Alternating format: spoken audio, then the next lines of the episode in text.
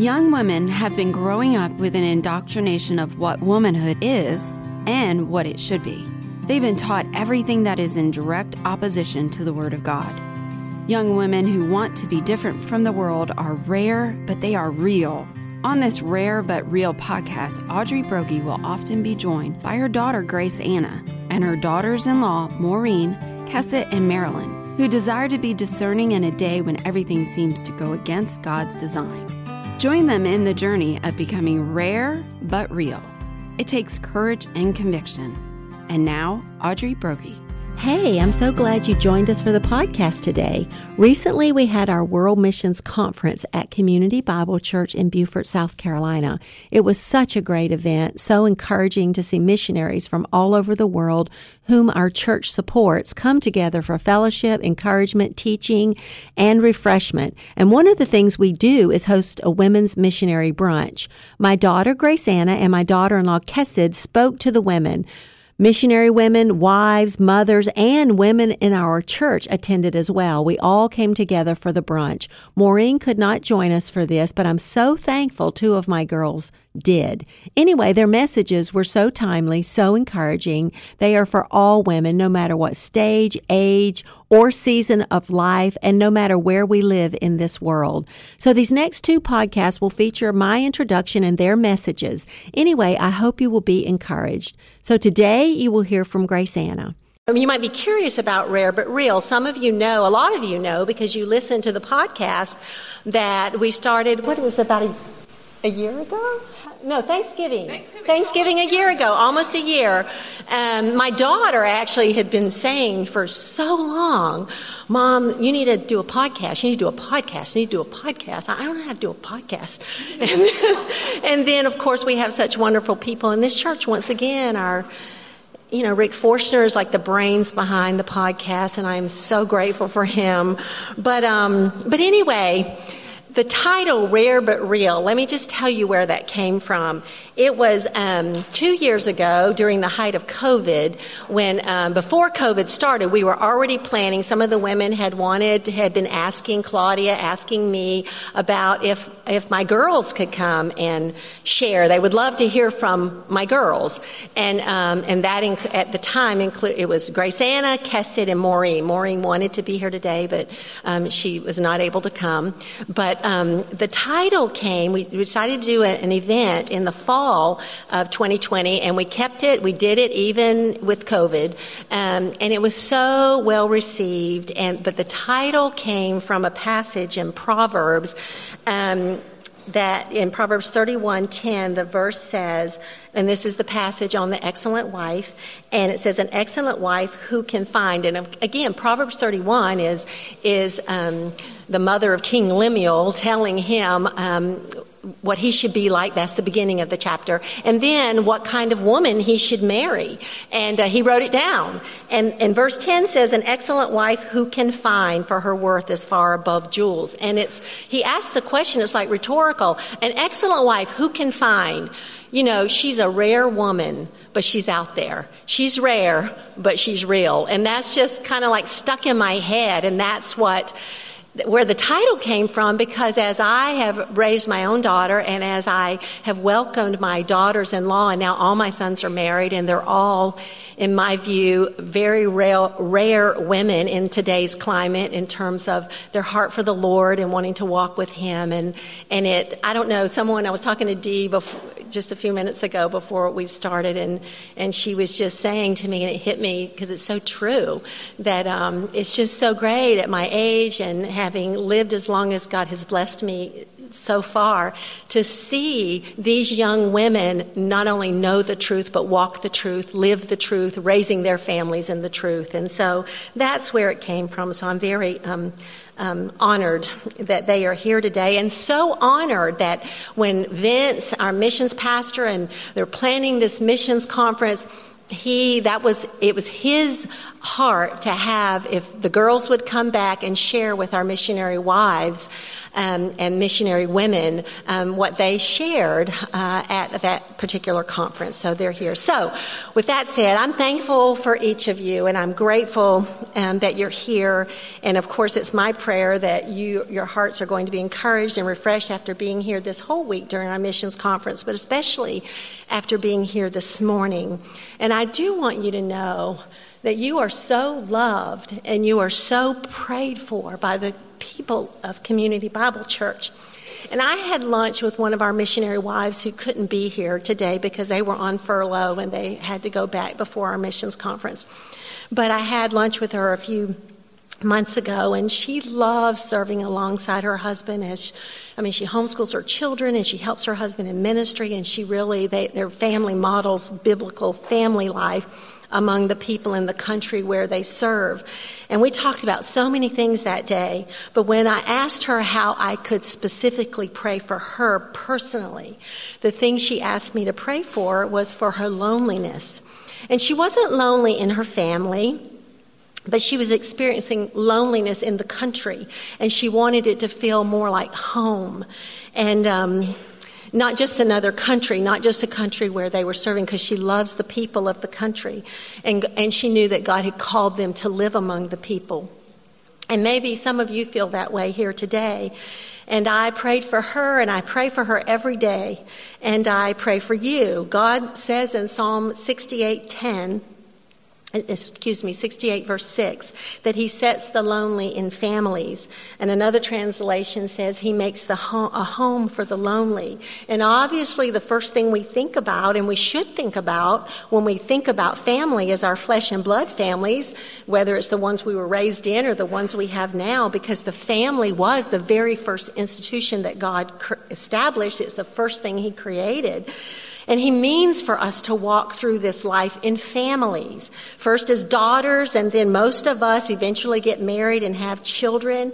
And then sometimes in his own way, he calls women to be single, yet he still sets all of us in families. And there are families all around us. And when God saves us, the most wonderful thing of all is that he sets us in the family of God.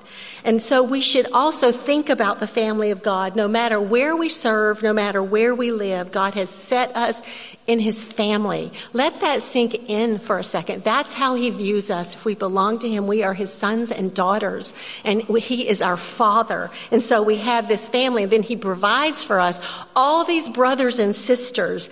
And it's such a wonderful thing to be a part of the body of Christ. And God does not mean for us to walk through this life alone. Now, with that said, I want to just briefly introduce you to my daughter and and my daughter-in-law, one of my daughters-in-law, and they're all my favorites.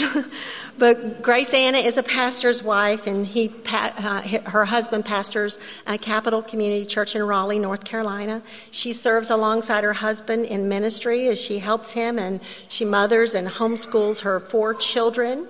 And, of course, she knows that the best way to disciple the women in her church is to first be devoted to her own husband and children, because what happens in the walls of our homes, that is the springboard for what happens outside of the walls of our homes and in our churches and in our communities. And then, of course, my daughter-in-law, Kesset, she's married to our oldest son, Jeremy, and he is an attorney in Washington, D C, and she is also deeply committed and devoted to helping him and mothering and homeschooling her own children.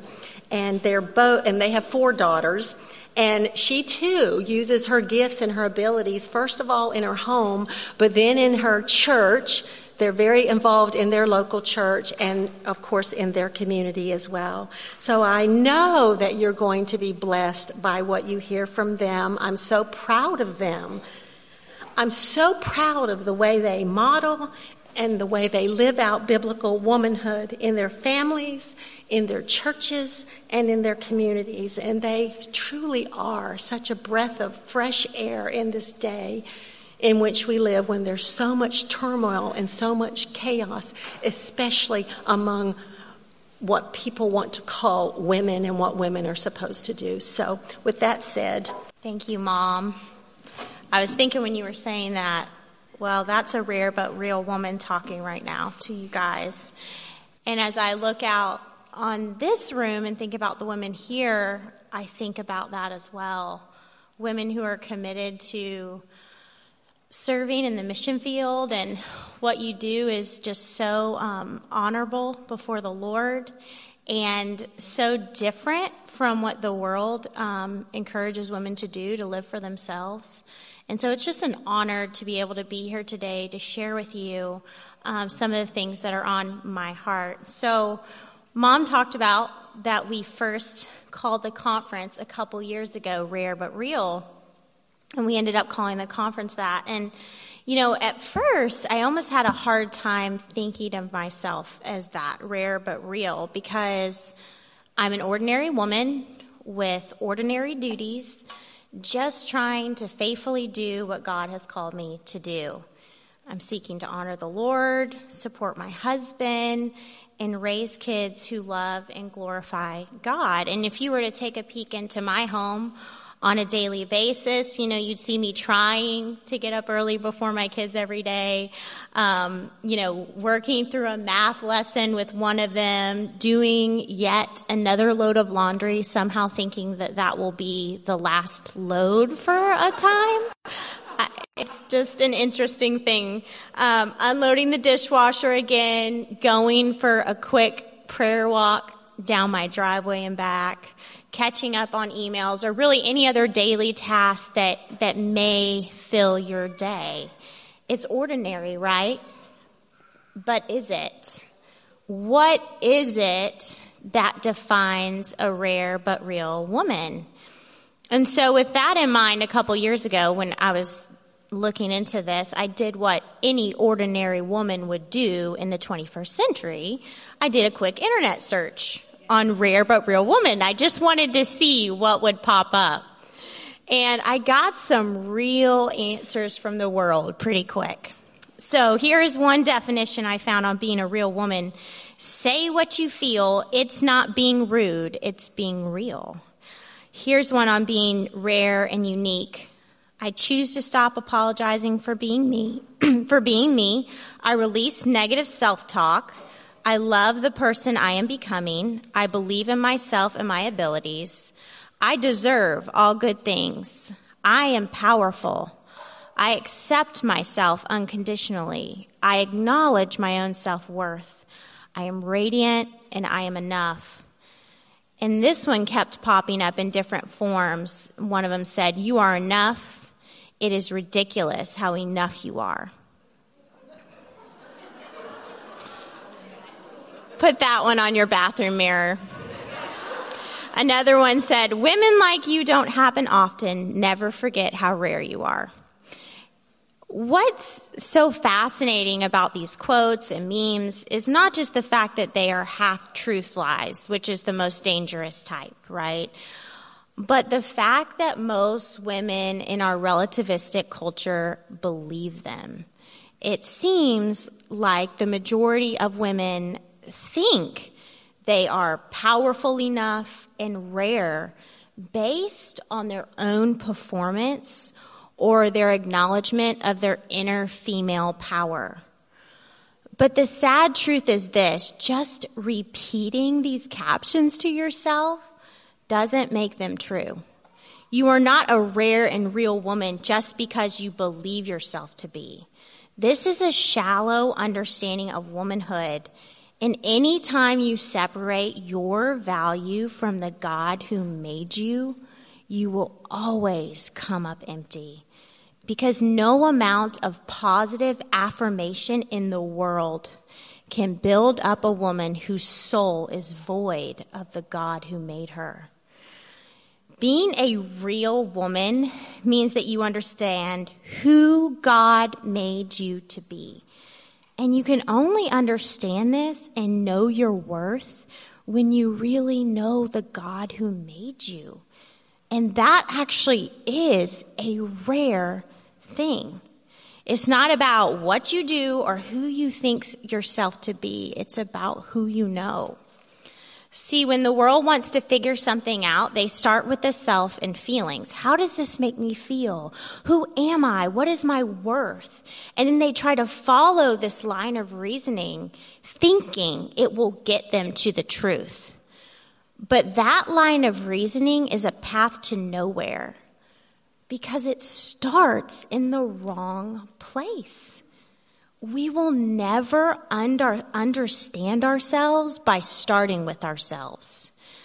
A Christian woman knows that to understand who she is, she must start with God, and then and only then can she understand herself. I want to show you this really quickly by taking a moment to look at the very first rare but real woman. So if you have your Bible, turn to Genesis chapter two. Or you can look it up, you know, on your phone. And we must start here with God to understand who God made us to be and our value as women. In Genesis one, we have just seen the overview of creation. It is the big picture. And here in Genesis two, we see the detail of God's creative work. Over and over again, in Genesis, Genesis one, God pronounces that his creation is very good. But in Genesis two eighteen, God says something negative about his creation for the first time. It says in two eighteen, "And the Lord God said, it is not good that the man should be alone. I will make him a helper comparable to him." And then I'm going to read on through verses nineteen through twenty-five. "Out of the ground, the Lord God formed every beast of the field and every bird of the air and brought them to Adam to see what he would call them. And whatever Adam called each living creature, that was its name. So Adam gave names to all cattle, to the bird, to the birds of the air, and to every beast of the field. But for Adam, there was not found a helper comparable to him. And the Lord God caused a deep sleep to fall on Adam, and he slept. And he took one of his ribs and closed up the flesh in its place. Then the rib which the Lord God had taken from man, he made into a woman, and he brought her to the man. And Adam said, 'This is now bone of my bones and flesh of my flesh. She shall be called woman because she was taken out of man. Therefore a man shall leave his father and mother and be joined to his wife, and they shall become one flesh.' And they were both naked, the man and his wife, and were not ashamed." So we see here in these verses this unique and amazing creation of the woman. God brings these animals before Adam, most likely in pairs, and he would have seen the male and female companions. Something was glaringly missing from God's creation. God's creation was incomplete without someone. So God does something miraculous here.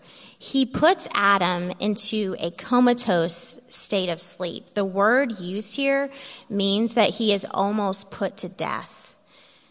And while he's in this death-like state, God pulls a rib from his side and uses this bone to fashion the woman.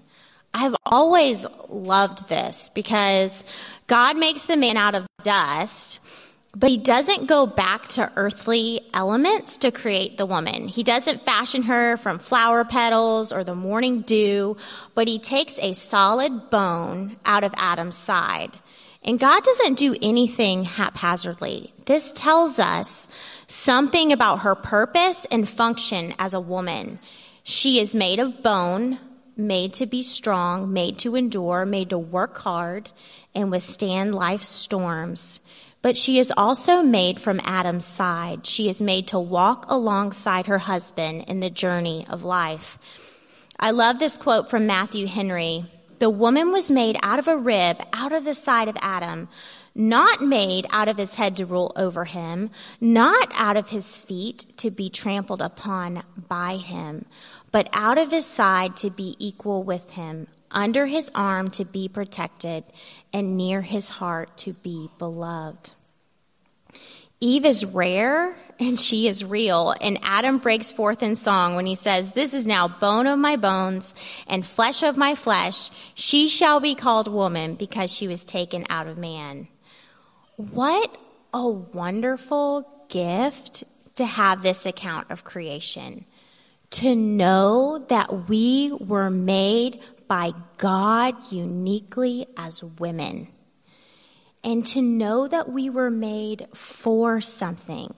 This word made that is used here in Genesis is an architectural word. The woman is intrinsically crafted to complement the man. Eve was made as Adam's heir. Some of your translations may say helper, suitable, or helper, comparable to him. The woman is intrinsically crafted to complement the man. They are made to complement one another.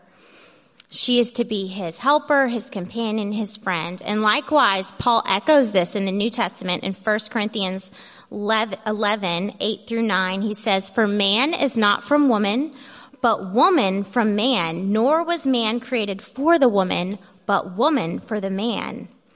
So with this account in mind regarding womanhood, I want to drive home two points that I hope will encourage you as a rare but real woman in the ministries God has you in.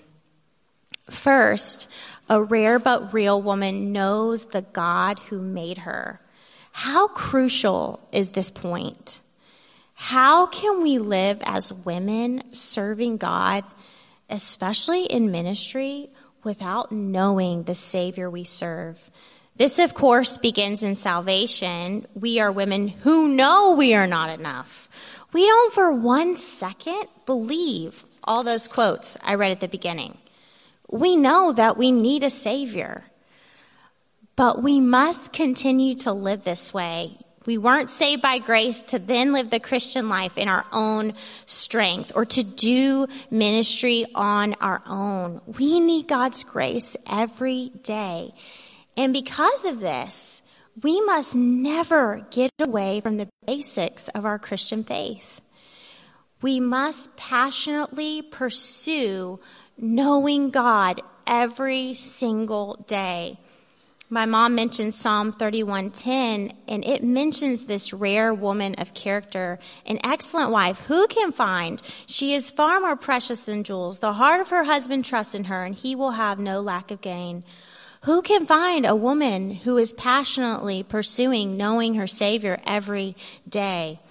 I've always been especially impacted by the story of Mary and Martha in Luke ten, thirty-eight through forty-two. So I'm going to read that quick account. You can turn there if you'd like, but it's Luke chapter ten, verses thirty-eight through forty-two. And I think this is always this has always impacted me, just as I think about my home and my responsibilities, but especially even now as a pastor's wife. So verse thirty-eight says, "Now it happened as they went that he entered a certain village, and a certain woman named Martha welcomed him into her house. And she had a sister called Mary, who also sat at Jesus' feet and heard his word. But Martha was distracted with much serving, and she approached him and said, 'Lord, do you not care that my sister has left me to serve alone? Therefore, tell her to help me.' And Jesus answered and said to her, 'Martha, Martha, you are worried and troubled about many things, but one thing is needed. Mary has chosen that good part, which will not be taken away from her.'" As women in ministry especially, we can become much, very busy with much serving, and we can be troubled about many things. How many times have you worried about the finances, worried about the stress load your husband is carrying, worried about the people in your church or community going through hardships and trials, hurt by criticism, worried you aren't doing enough? But we must heed Jesus' words to these women, to Martha, and never get away from the good part of knowing the Savior. We must love and be the teaching of the Word of God and be devoted to it. What does this look like? It involves knowing that just because we serve in ministry, we are never above the basics given to us in Scripture of what our souls need. You know, when I was a kid, I sat right over there, and my dad preached three times for a period of time on Sunday mornings, and I came with him to the early service, and then I went to Sunday school, and then I came back to the third service, and I took notes. I think back on that, I took notes on both sermons and would save all those bulletins, but I never want to get away from that. I never want to get away from being eager to know the Word of God. So we need to have a hunger for the Scriptures. We want to know it. We need the body of Christ. We need to live in community with other believers. We need to be faithful to sit under the teaching of the Word when the pastors or teachers of the church are teaching. We need to pray often, pray big and bold prayers.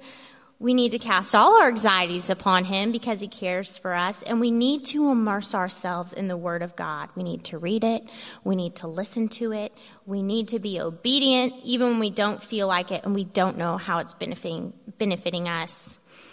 To be used by God in any way, we must have offered ourselves up to Him completely, trusting Him, seeking Him. Elizabeth Elliot said, "You've got to turn yourself completely over to Jesus Christ, making an unconditional sacrifice." Secondly, a rare but real woman knows what God made her for. So she knows her purpose. We saw in Genesis that God makes the woman to be her husband's companion in life. They were to take dominion of the world together. Adam was to protect and to provide and subdue, and Eve was to be by his side.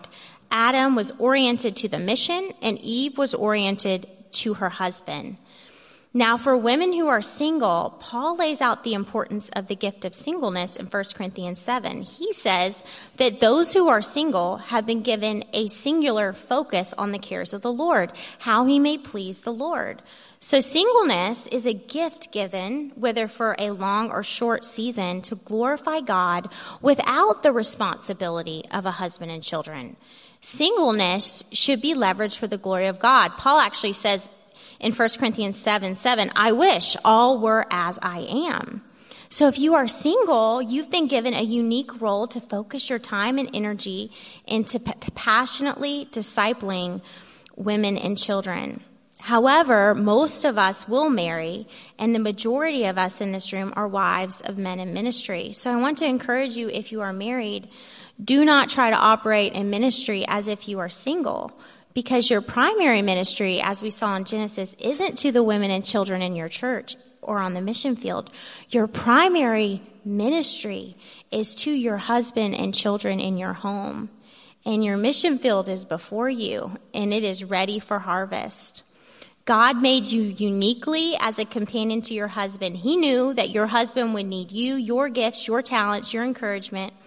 You know, when my husband became the senior pastor of our church three years ago, it could have been an overwhelming time, because if I had thought of all the expectations that some people might have had for me, or even the ones I put on myself, I would have drowned. But I remember my mom reminding me often that the greatest gift I can ever give the women in my church is to be a woman who is committed to being my husband's helper and raising my children.